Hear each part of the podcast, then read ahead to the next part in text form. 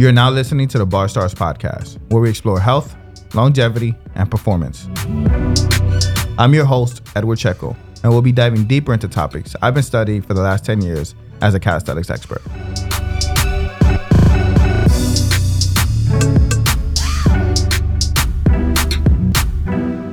So I met Dr. Sean after being invited on his podcast. I was dealing with a shoulder injury at the time, and it was like heaven sent. I was debating getting an MRI to see what's up, and Sean suggested I just come over and see if he could help me. And if he couldn't, he would send me off to get an MRI. At this point, this is my second comeback from the shoulder injury I've talked about on YouTube. I got treated in Miami by a great therapist who kind of massaged it back to health. But after coming back and doing some long endurance muscle up sets with the guys, it just kind of fell out. I blame it on these past failure reps where my form deteriorated, but I kept going because of peer pressure. If you're listening, don't fall victim for that. I went to see Sean out in Long Island and he assessed me, did what I would describe as a pressure point routine, but Sean could probably describe it a lot better, and he does in his podcast and finally he had me do some workouts. Now I was shocked. I didn't think this was it. I was scared. He had me doing upright rows, shoulder presses, movements I'd never done before. There was pain, but Sean was there the whole time guiding me. I remember him telling me if the pain isn't increasing, I shouldn't worry about it. It was like going against everything I ever heard before. But I listened, I learned, and I kept going with it. And you wouldn't believe me, but I got much, much better. I started incorporating a one day a week with the exercises Sean showed me, like the kettlebell press up and the shoulder upright row and I train it heavy and controlled. My shoulder has improved drastically, and it's thanks to Sean. So, in this episode, we talk about Sean's methods and philosophy on treating sports related injuries and his beliefs on different alternative treatment. Hope you enjoy. Start off with uh, your background as, as far as uh, rehab related. So, I got started back in 2000, mm, 2004 is when I first started being a personal trainer for people because essentially I went to University of Maryland Thought I was going to be a pro baseball player. I was wrong about that. That didn't work out. I'm not playing pro ball. I got cut from the team at Maryland. I got cut from the team, and the coach told me it was because I was too small. I asked him what skills I needed to work on. You know, how do I get like what do I need to be better at so I can be on this team? He's like, it's not your skills, it's it's your size. We just don't have room for a guy on the team your size. I'm like, that doesn't that doesn't sit well with me, right? That was freshman year of college. So I wanted to learn everything that there was to learn about exercise so I could get jacked. Now, you know me, so either I didn't learn enough or I didn't do it enough because I didn't get that jacked. But the point being, I got a lot of education on what it means to actually change your, your anatomy, change your physiology through exercise. And in 2004, I started doing personal training at the Rex University of Maryland. My father was a chiropractor. My uncle was a chiropractor. They wanted me to go to, you know, they didn't want me to, but they knew that if I was going to be in the health and fitness space, I might as well be a doctor.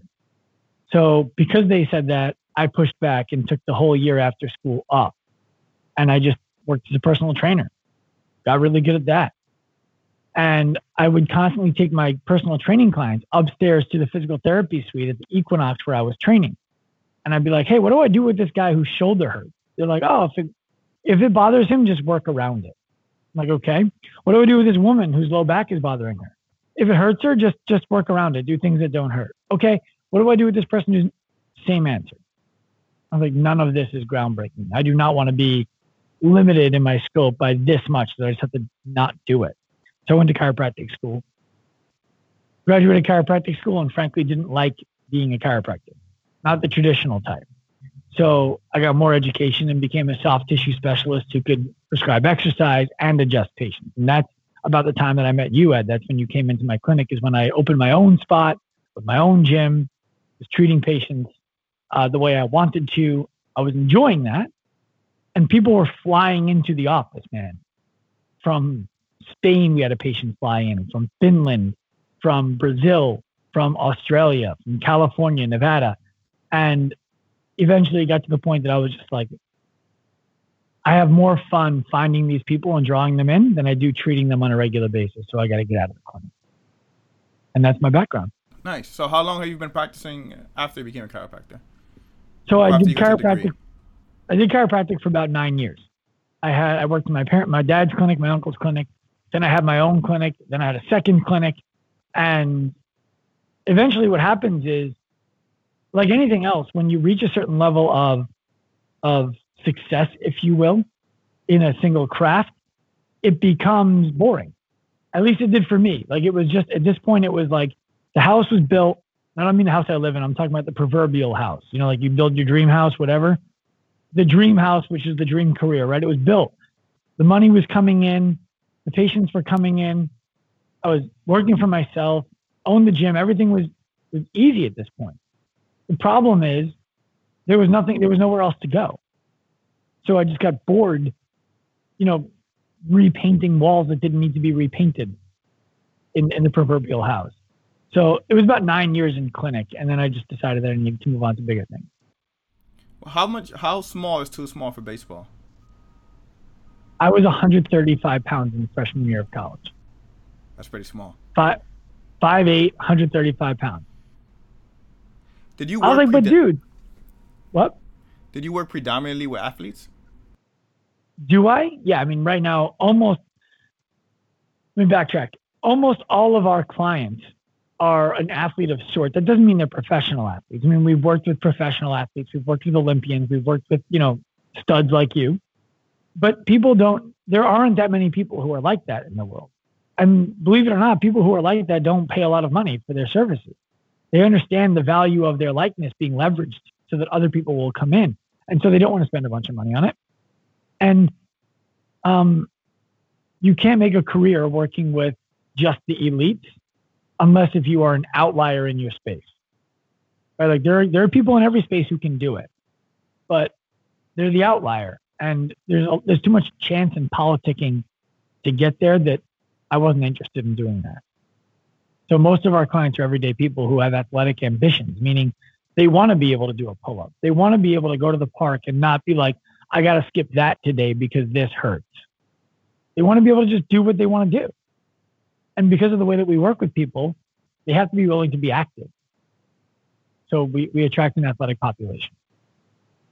So a lot of people, when you hear injury, the first thing you think is rest, and and for the most part, that solves a lot of problems. But then you have injuries like the one I had, where resting, the longer I rested, it didn't get any better.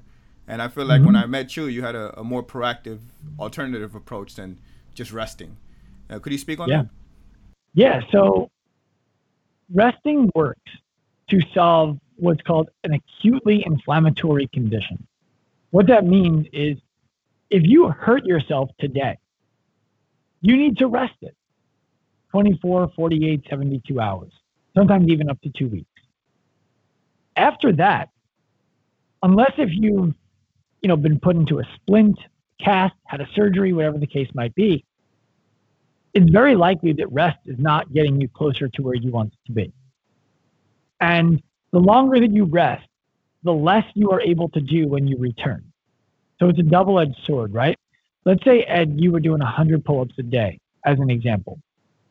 That would be 500 pull ups a week if you did a Monday through Friday.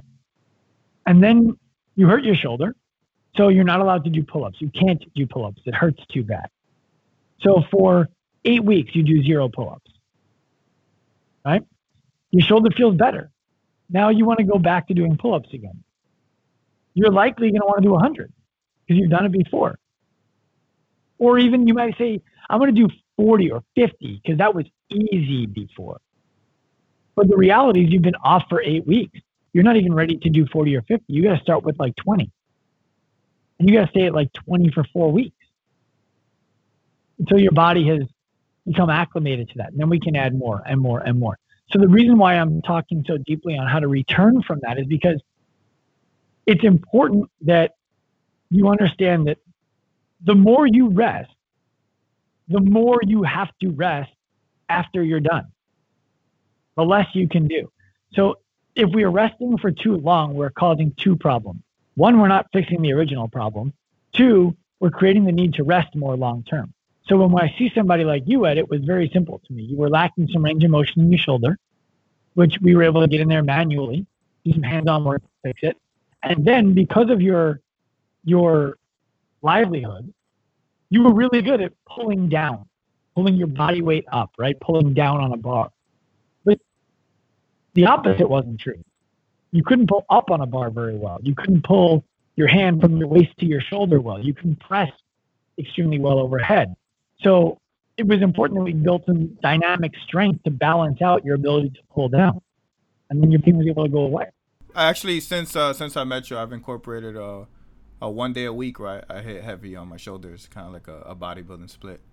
But Smart. my to go back to the question, I meant like sometimes you rest and then you come back and you're still able to do 20 plus. But in my case, even resting for however long, I, I think it was over a month, I came back and I still was able to do zero. Like I still had maybe 90% of the exact same pain I had uh, when I first took off. Is that common? So I, I see what you're asking. Um, what you're asking me is more, how does somebody know if they should rest or not? yeah. right? Okay. So when you when you rest, you should get better essentially every day. You should be noticeably better every day. And then when you haven't had any pain at all for let's call it 2 days in a row. Get back up and test it. Just see hang there. Don't even do a pull up. Does it feel at all off to hang there? Yes. Okay. Rest a little bit longer jump back up on the bar two days later. Does it feel the same as it did two days ago, or does it feel a little bit better? Feels the same. Great. You've reached the maximum therapeutic benefit of resting. And now it's time to figure out why you're not getting any better. Right? So an example I like to give to people is you ever seen like a well a ruler? You've seen a ruler, right? If you hold a ruler in, in your in between your index finger and your thumb, and we put a rock on the end of the ruler, the far end the other way. It feels kind of heavy, right?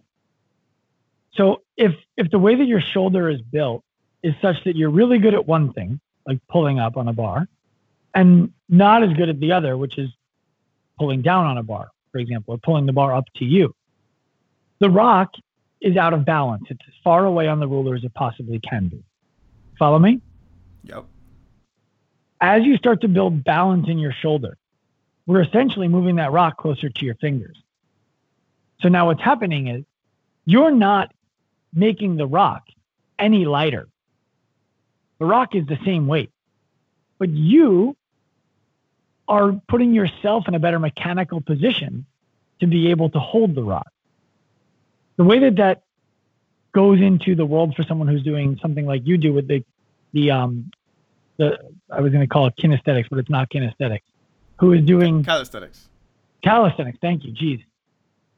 Someone who's doing calisthenics for their fitness modality is if they get really good at one thing, that part of the body is going to get used a lot, and so resting it doesn't do you any good. When you go back to doing it, you're still going to compensate and use it the way that you built your body to do it. But that's not necessarily good for the joint. So strengthening muscles on the other side of the same joint can be really beneficial. And that makes it so that you use that side less. Have you seen a lot of calisthenics athletes outside of me? No, But you've seen a lot of CrossFit athletes. You're a CrossFit uh, owner at one point, right? I was. We've seen a lot of CrossFit athletes. We've seen a lot of gymnasts. So, I mean, gymnasts are as close to a calisthenic athlete as, as there's going to be outside of someone who's actually in the park doing pull ups and tricks and things like that. What are some of the common injuries you've seen in gymnasts? very similar to what you guys experience. You know, they they're dealing with a lot of shoulder pain that they get on the top of their shoulder when they bring their arms over their head. They get it on the whole shoulder the longer they're hanging from the bar. When they do things like kipping, right, which I know for you guys it's like no no no no, kipping is that's like a mortal sin. I, I understand that. For them, when they're doing things like getting their momentum to swing around a, a high bar, for example, they're fine. But then as they stay on longer, they start to get what's called traction pain down their hand into their pinky and their ring finger because the nerves in the shoulder are getting tugged on so much for so long that that starts to happen. Uh, they have neck injuries from slamming their head into the ground over and over and over again. And they oftentimes have low back injury or low back discomfort because of what the finishing position is supposed to look like when they basically tilt their pelvis forward, stick their butt in the air, arch their back, put their hand in the air. That's that's a really bad position for the body to be in. So those are the things we're often managing for gymnasts. What, are your common recommendations usually when it comes to, to that? The same, the same as you, same as for you. It's let's figure out what muscles are strong, and let's figure out what muscles are weak, and let's strengthen the ones that are weak by comparison to the ones that are strong in the same in the same joint. So here's the thing, Ed. Somebody like you, somebody like a world class gymnast, somebody like an Olympic weightlifter who medals in the Olympics, are all examples of people who we've had come through our clinic and through our company remotely online. And the first thing that's important for us to explain to somebody at that level is you are not going to live a pain free life and perform at the level that you want to perform at. The reason for that is sports are inherently unsafe. Right? We're, we're pushing the margin of our body's ability to function. So it's to be expected that we're going to push it too far, experience some discomfort, have to back off, build capacity, and then push it again. For the everyday person, that's not necessary. Right. So when we work with a world class gymnast or when we work with an Olympic athlete who wins medals in the Olympics, we tell them, you have to do this for your sport. That is going to drive some discomfort. That's the price you pay for being world class. Yeah, I agree fully. I think no, if you want to be the top of any sport, you you have to get to the point, the range where you risk injury, because that's that's how you push the the boundary, the record. It's the same in business, man. If you want to be the top of your business, you have to be willing to push the envelope to the point that some of your relationships may suffer. And then when you figure that out, it's like, okay, well, how do I how do I better balance my life so that my relationships don't suffer and neither does my business? But you have to get to the point of them suffering to figure that out. What's your opinion on myofascial uh, manipulation? So you hear sometimes that you could break stuff up. You hear other times that you can. You can only manipulate, like move it. So the answer to that is a complicated one. The the simple answer is it works. The more complicated one is it works when the practitioner is good at it. And I don't think most practitioners are good at it. And that's why people were flying out to see us at our clinic because we were really good at it. The example that one of my, my previous mentors likes to use is because um, people will say there's no such thing as adhesion in a muscle that can be manipulated by a person's hands and make a lasting change. Now, you know better because we did it together. I know better because I've done it with thousands of people. But people will ask for the research. Where's the research? Where's the research? There's plenty of research that I am not the right person to direct you to because I'm much more of an ask forgiveness than permission kind of guy. I'm not I'm not here to validate anybody's concerns about the way I do things if we're helping people. That said, the example my mentor used to use was if you stood outside of a Walmart and every person who came up, you gave a golf club and a golf ball to, and you said, I want you to hit this golf ball onto that green 100 yards away with this club. And you just let 100 people swing it as they walked up. The likelihood is your random sample of 100 people walking up to Walmart, one or two or maybe three would put it on the green, right? So it could be justifiably said that a golf club and a golf ball are not well matched to be able to put that ball on that green at this distance with any kind of reliability, right? But the problem is we're evaluating people showing up at fucking Walmart. If we go to the PGA Tour and test 100 people in a perfect environment, 90 of them put the ball on the green.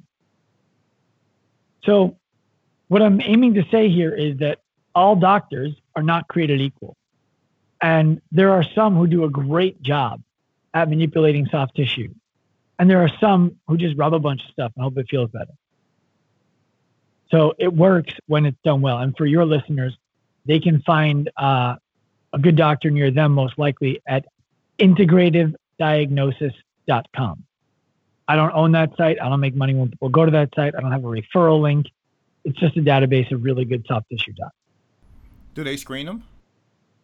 Yeah. So in order to be a doctor on that on that that listing, you have to go through extensive education on specifically manipulating soft tissue, identifying the tissue that needs to be manipulated, and then manipulating it effectively.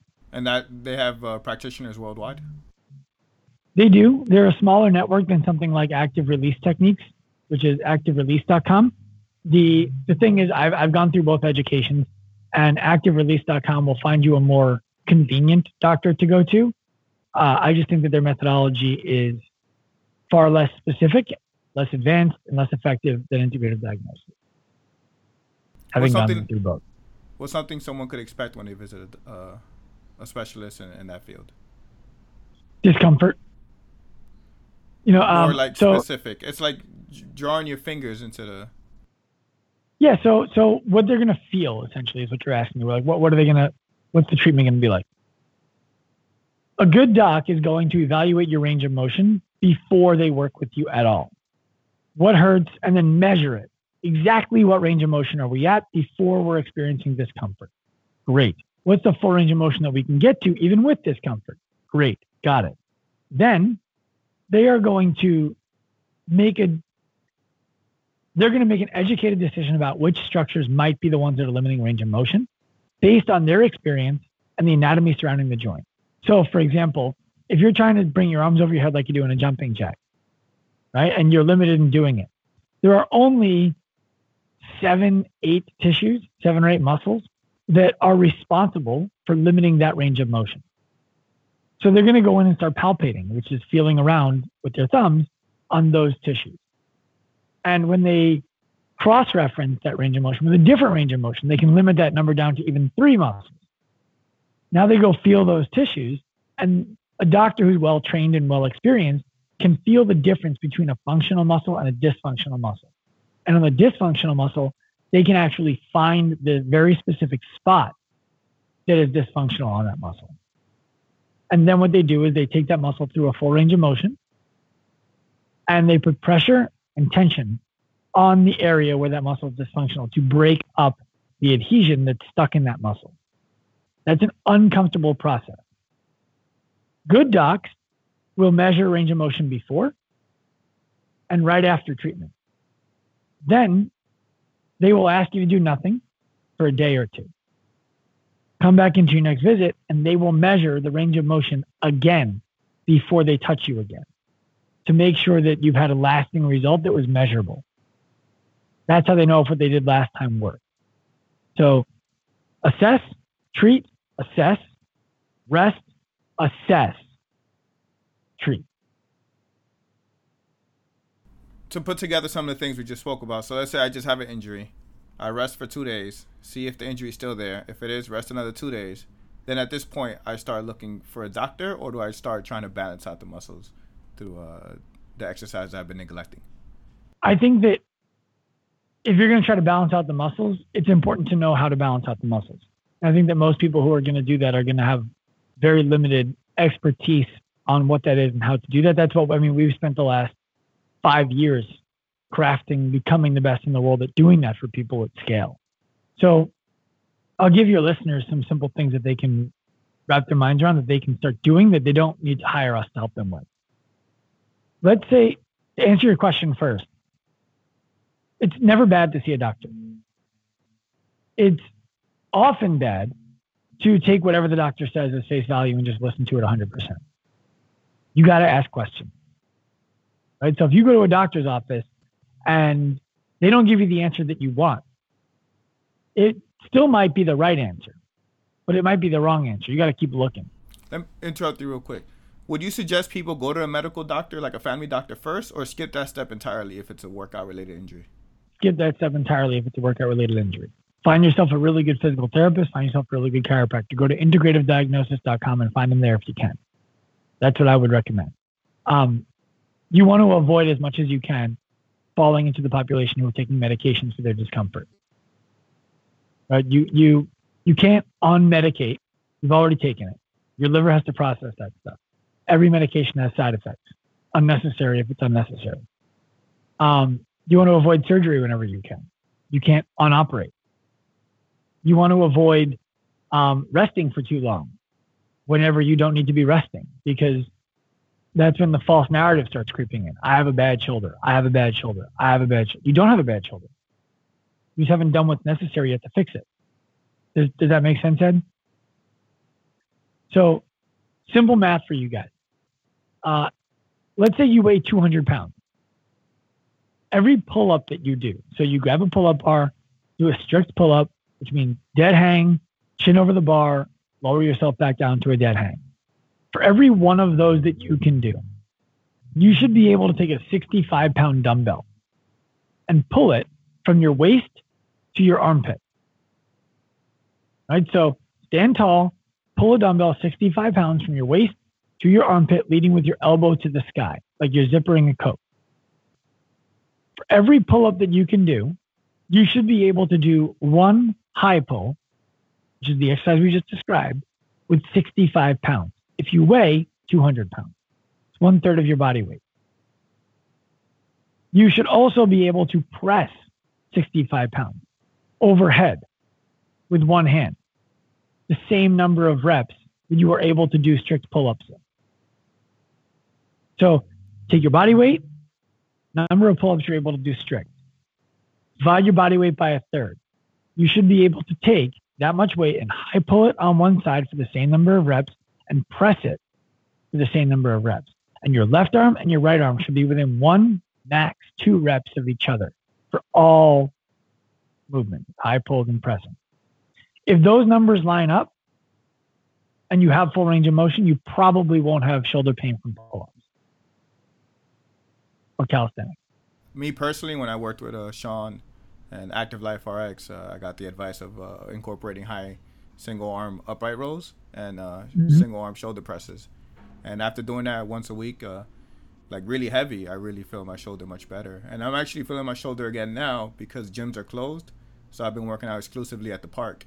And it's really mm-hmm. hard to mimic that movement. I, have been incorporating handstand push ups and keeping in mind to do that. Uh, but it's really hard to mimic an upright row in the park. Yeah, it's really hard. You gotta go get yourself a dumbbell, man. Yeah, yeah, yeah. And uh, actually, when I met Sean, I told him I'd do these exercises, and the exercises I showed him I was doing was like really light resistance uh, stuff that you not uh, commonly see, which I think is great for a warm up from time to time. But I definitely felt the difference after like training, like for for heavy weight. Well, and Ed, what you're talking about is the things that people do with like two and a half pound weights and rubber bands and five pound weights that, that really is just to, like you said, get their shoulder warmed up. And that stuff comes from physical therapy. And it works really well. But what people need to remember is that the role of physical therapy, physical therapy school is all based on what's called ADL. ADL represents activities of daily living. So essentially, insurance companies dictate the education by dictating what they'll pay for. You follow? So if I'm a physical therapist, the reason I'm going to physical therapy school or chiropractic school is not because I want to help people. I do, but it's because I want to get paid for helping people. Right? Now, that's not to say that doctors are all in it for the money. What I'm describing is the reason that you spend $200,000 in three to four years on education is because there's a strong likelihood that you're going to be able to make that money back on the other side. Follow? So what happens now is insurance companies say, well, once somebody reaches maximum therapeutic benefit, we're going to stop paying. Okay. What is maximum therapeutic benefit? Well, once they can complete all of their ADLs, they've reached maximum therapeutic benefit. Okay. Well, what classifies as an ADL? Being able to go to work, being able to drive your car, being able to wipe your butt, being able to sleep through the night, being able to wash your hair. These are ADLs. What is not an ADL?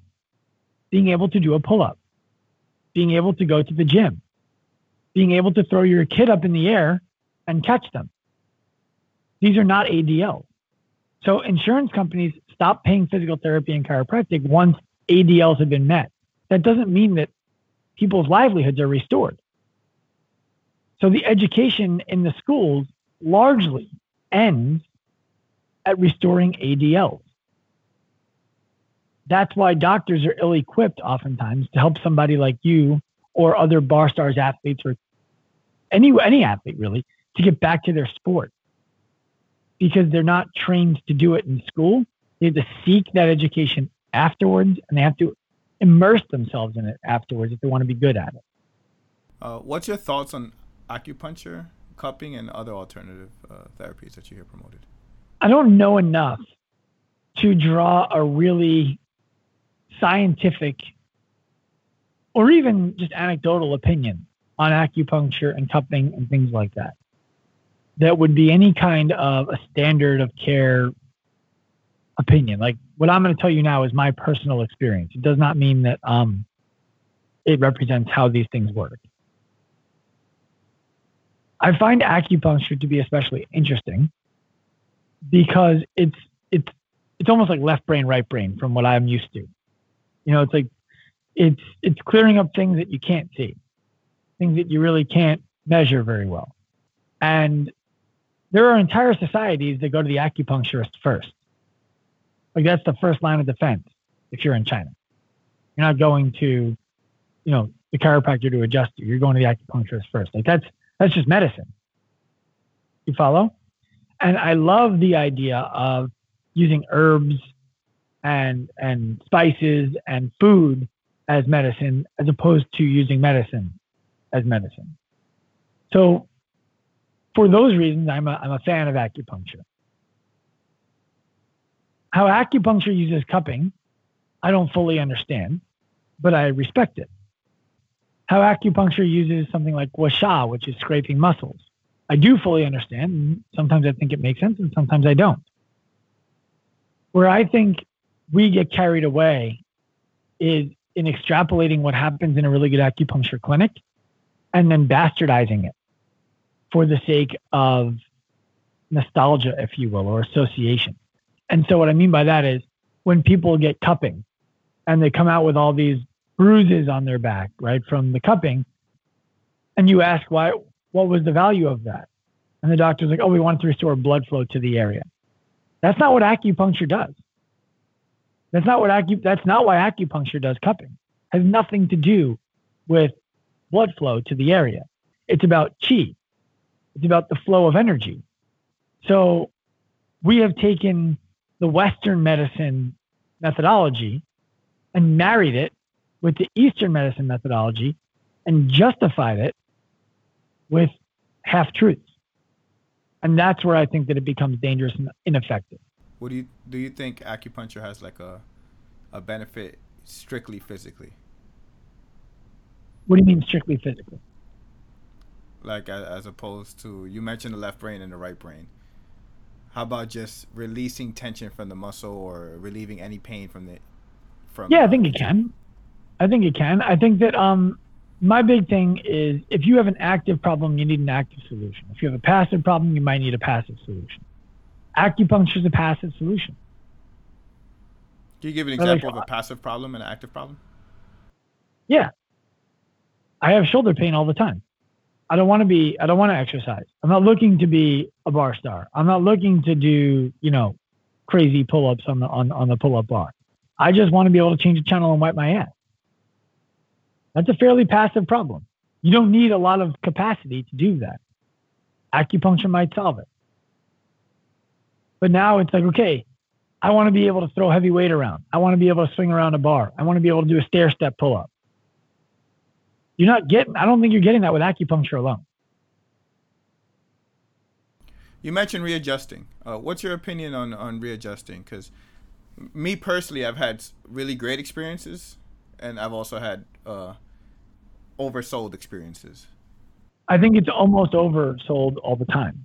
It's almost always oversold, and and and what I mean by that is I believe that adjustments have value. I get adjusted. I used to give adjustments. Um, I like them. I think that the value is far less than it's sold to be. And the reason why it's sold to be that way is because it is the thing that sets chiropractors apart from physical therapists, massage therapists, and whatnot. And so if that becomes devalued, then so do chiropractors in their own mind. I don't believe that that's the reality. I think that if if it if it becomes clear of what it's good for, it actually becomes more valuable when you use it, if that makes sense to you. So times that I believe adjustments are extremely valuable. I've had patients come in with what I will call, and I will quote it and make sure I'm not being literal about this, a rib out. Right. So the, the rib is not sitting the way that it's meant to sit in the joint. I have popped those back in for people, and they go from not being able to breathe to feeling 100% in half a second. Um, similarly to something called the meniscoid, which is when you can move really quick and a piece of cartilage that lives between your bones and your spine can unfold and fold back up really quickly and get stuck. And if that happens, an adjustment frees that up really quick and they go from being extremely painful to being 100% in just a moment. I have helped people with their sinuses by doing what's called cranial adjustments, which is literally moving the bones of the skull, and then doing upper cervical adjustments and watch their noses start to run immediately afterwards. The cervical adjustment creates a, a nervous system response. The cranial adjustments create the space, and all of a sudden, runny nose, and they can breathe again. So there is value to getting those adjustments when the treatment fits the problem. The problem is when the adjustment becomes the fix all for everything, which it's not. Again, it's a passive modality for potentially an active problem, which doesn't work. There's a couple of videos going viral on Instagram of people like uh, uh, setting up what looks like a like a belt, not a belt exactly, but it looks like a belt, a strap kind of around someone's head, and then yeah, the neck hammock, and then they like pull it. Is there is yeah. there any is there could you explain some situations if if any where that should be used? Avoid that. Avoid that. Uh, if if a doctor is not doing it for you, avoid that. And if a doctor is doing that for you, question that a lot. I'm not saying it's never good. I'm saying it's rarely good. And it can it can often cause damage that's unnecessary, takes a long term to, to repair, and could be avoided. It looks scary as fuck. Yeah. Have you ever done one of those or had it done to you? I without watching the video that you're describing, I can only guess that what you're talking about is essentially like fast and aggressive traction, which is like pulling somebody by their, their chin and their head and trying to basically pull their head off perfectly vertically. Um, the answer to that question is yes. I have done that with people. Um, when done well, it can be very effective. When done too aggressively, it can be very dangerous. I've probably done that on average once a quarter in my professional career. So if I saw patients for nine years, I probably did that, what, 36 times total. What are the situations you felt like you had to use that method?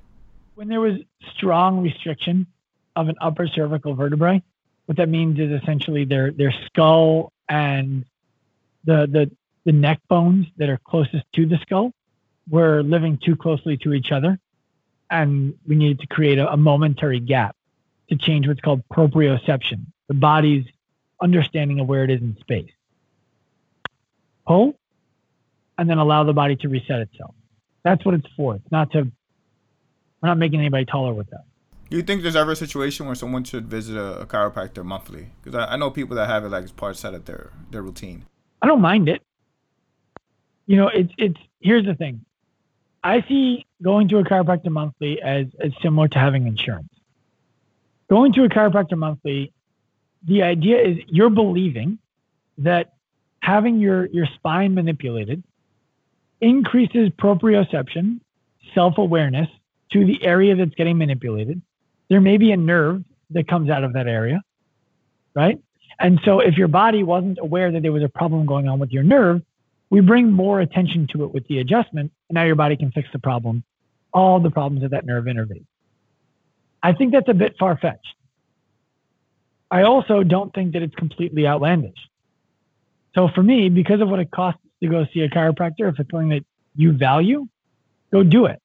I don't believe any harm is being done. But there are dangers to to to being what, what do you call a visit readjustment every time or no there's no danger to getting adjusted every month i mean remember this when when when we were in chiropractic school we knew nothing about nothing and we adjusted each other.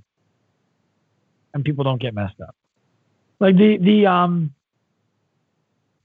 the risks of an adjustment are so wildly overblown by the media and by people who have uh, either suffered it or think they suffered it that it scares people unnecessarily. Like i believe that a cervical adjustment an upper neck adjustment is perfectly safe provided that you do the appropriate screen before.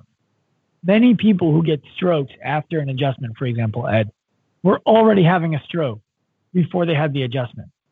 And the chiropractor missed it in their evaluation and they adjusted the patient anyway. and exacerbated the stroke that they were having. That happens when chiropractors aren't careful.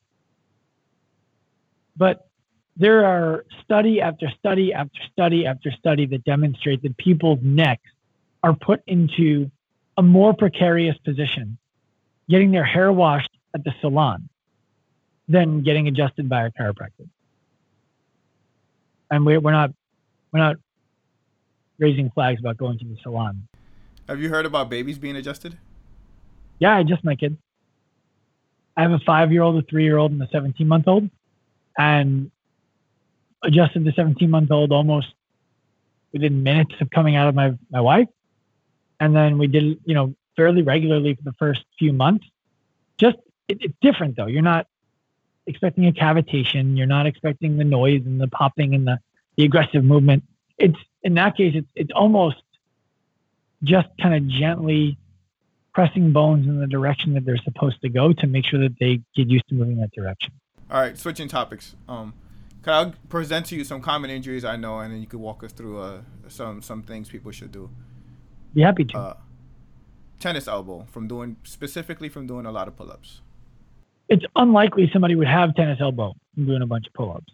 And I'll tell you why, and then we can go into what to do if if they're having what I think you're describing. Tennis elbow is what's called an extension based issue. So it comes from the backhand in tennis. So think about holding a tennis racket in your right hand, for example, and backhanding over the net. It's elbow extension and wrist extension at the same time. Follow? Yeah. We don't do elbow extension or wrist extension when we do pull ups except to let ourselves down. And when we're letting ourselves down, all of that tension is on the opposite side of the elbow, the inside of the elbow, the side that's closer to the ribs. Follow? That's medial epicondylitis. We call that golfer's elbow. Now, you might get both. You might have both. I'm not saying you can't get one from calisthenics. I'm just describing it's less likely. The best way to solve for that is first and foremost, if it's acute, which means you've had it for less than two weeks, rest it. Rest it. Let's see if the infl- inflammation goes away. Then we have to figure out what your workload looks like. Did you do too much too fast? Or did you did you gradually build this over time? And if you did too much too fast, it's really easy to fix. A little bit of rest lets the inflammation go away. And then you have to scale way back the amount of work that you're doing and spend time building your durability. So what I mean by that is let's say you're doing 100 pull-ups a day, Ed, 500 pull-ups a week. If you were doing nothing before and you went to 100 pull-ups a day, I would recommend to you that we're going to scale all the way back to 20 pull-ups a day. You went from zero to 500.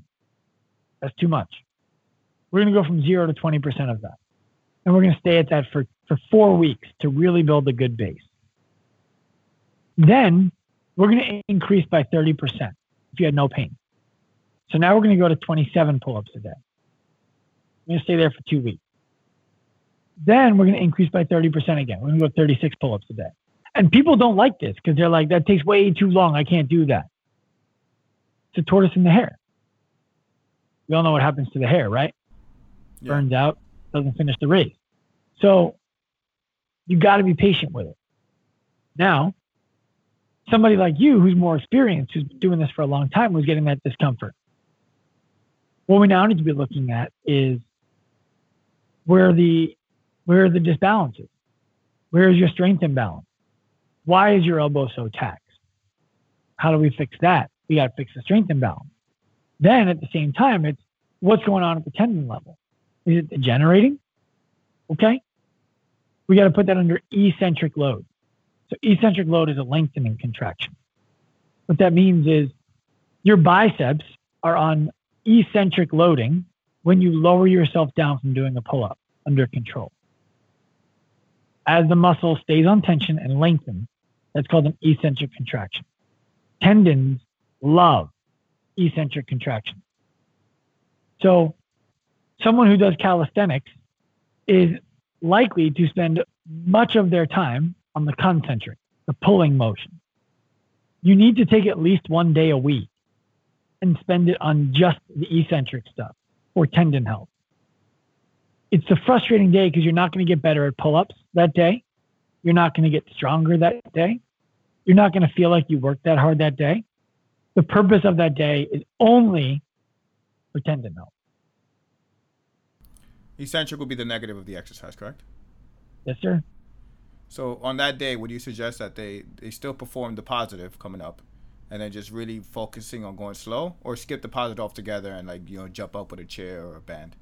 So, so it depends on if they're asymptomatic or like if we're talking about somebody who's asymptomatic and they just want to keep injury away, do the positive too. There's a there's a type of exercise called heavy slow resistance training. That's a three second positive and a four second negative on every single rep. You have to be able to do at least 15 reps and three sets your first time that you do this. So what that means for somebody doing pull ups is it's likely they're going to need some assistance right? Because 15 pull-ups at that kind of tempo is that's brutal. So the assistance should be such that every rep feels like an eight out of 10 difficulty, eight out of 10 RPE. And the pain that you experience should be below a five out of 10. That would be the thing that I would recommend all of your asymptomatic followers, clients, whatever we want to call them today. That's what they need to do for people who are symptomatic, they need to be they need to be avoiding they need to be doing that more than once a week, two to three times a week, and then avoiding anything that's what we call cyclical rotation or cyclic reps. Cyclic reps are any rep that they do that does not include the eccentric phase. So nothing that is fast moving that doesn't include tension in the in the eccentric. Negative. Let's say my wrist hurt from doing handstands. What would you mm-hmm. suggest? Figuring out why your wrist hurts. Is it the back of your wrist or the front of your wrist? Like the palmar side or the back the back of your wrist. So the thing about the wrist that's tricky is there are eight bones in there called your carpal bone, and they float around with each other. And if the muscles of the forearm are too stiff or the muscles of the back of the forearm are too stiff, they can compress those bones. And so bringing your hand back and doing a handstand might hurt in the back of the wrist but it might be a problem with starting in the front. So we have a test that we use that you can find on our YouTube channel that shows how to do a wrist extension test to make sure that you have appropriate range of motion in your wrist. It will also help you identify if the problem in the wrist is coming from the front side of the forearm or the back side of the forearm. Once we know the answer to that, the correction for it is either going to be time under tension if it's a muscular problem, or excuse me, eccentric contraction if it's a muscular problem, or it's going to be time under tension if it's a ligament problem. How do you do eccentric for your, your wrist? E- how do I do eccentric? So you can rest your hand, your forearm, on your knee. Put a weight in your hand. Use your other hand to pull the weight up and, and curl your wrist. And then allow your hand to open up with the weight all the way to the fingertips and use your other hand to kind of support so that when you drop the weight, you catch it in the other hand, put it back up into the top. Do the same thing with the elbow extended. You can do pull ups where you jump up onto the bar at the top and just lower yourself down. Another example. What's your opinion on price? Protect, rest, ice, compress, and elevate. Would you is that what you recommend during the rest stage or no? I don't recommend the ice part. Um, because the ice part to me is is just doesn't make any sense.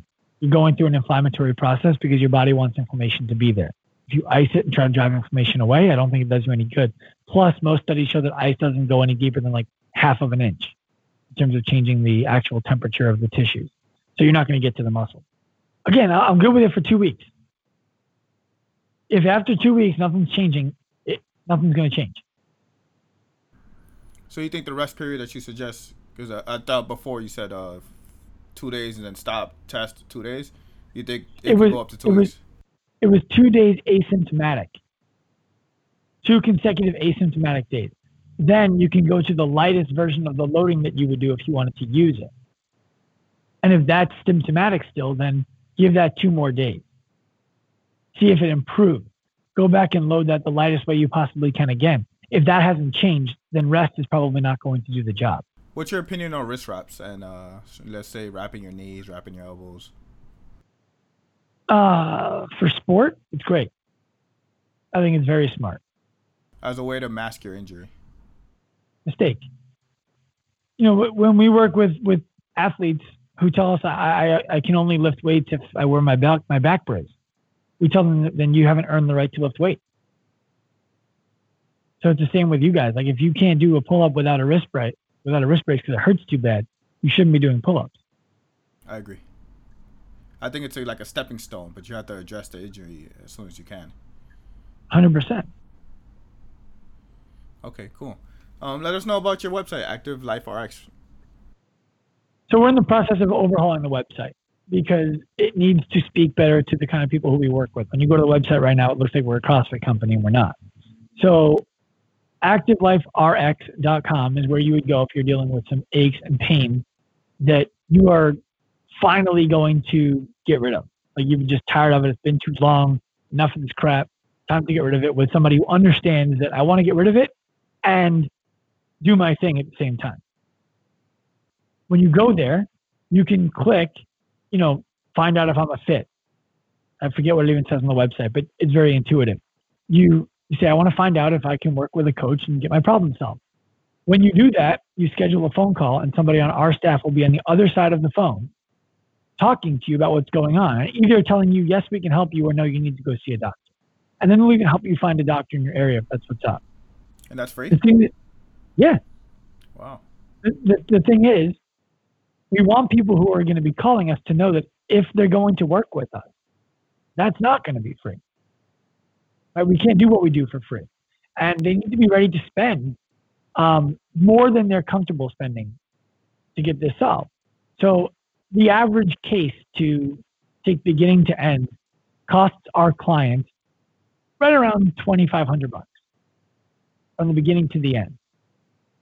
But what people don't realize when they hear that number and they're like, oh man, that's a lot of money to fix my elbow pain, is we're not just fixing their elbow pain. We're fixing the way that their shoulder works so they don't end up with shoulder pain in the future. We're fixing their elbow pain so their elbow pain goes away. We're fixing the way that their wrist works so they don't end up with wrist pain in the future. We're evaluating their hips and their low back and their ability to brace so they don't end up with low back pain in the future. So you take all of the things that may have come along and you add up what they would cost you in terms of time out of work, time doing less productive work, time at the doctor's office. Add all those up, and we're saving people money every single day, and we're solving their problem without taking them out of the park. Yeah, if you came to me when I had uh, the peak of my injury and told me the twenty five hundred would be gone, I'd definitely pay it, if not more. Like if you sure. if you live for your sport, it's so depressing being out with an injury, especially an injury that that you don't see an end to. Right. And look, that twenty five hundred dollars that would that would spread over eight nine months, and you would you would not come out of the park in those eight or nine months. There would be things that you wouldn't do until you earn the right to do them again. But we would have you in the park the whole time. Perfect. And you give out uh, regular advice on your Instagram page. For free all the time. Active Life RX on Instagram. There's always free advice on that page. Because the thing is this, we understand that not everybody's going to work with us. They might as well be educated anyway. Last question. At what point should someone consider surgery? Hmm. Loaded question. It depends on the person, but I'll give you some basic rules.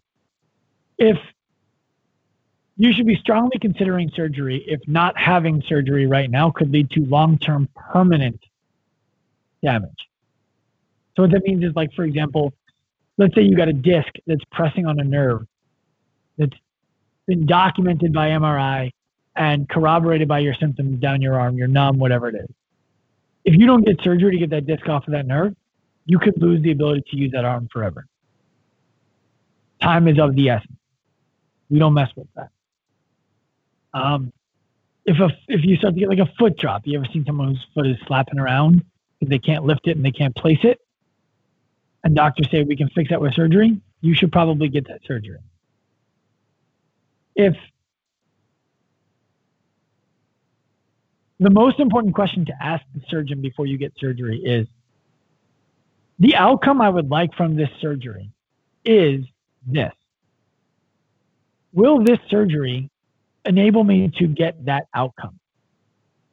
And what I mean by that is if I'm getting shoulder surgery and I'm a calisthenic athlete, my question to the surgeon is the reason I would get surgery is because I want to be able to do pull ups and handstands and tricks after surgery. I understand there'll be rehab, but I'm getting the surgery so I can go back to doing that stuff.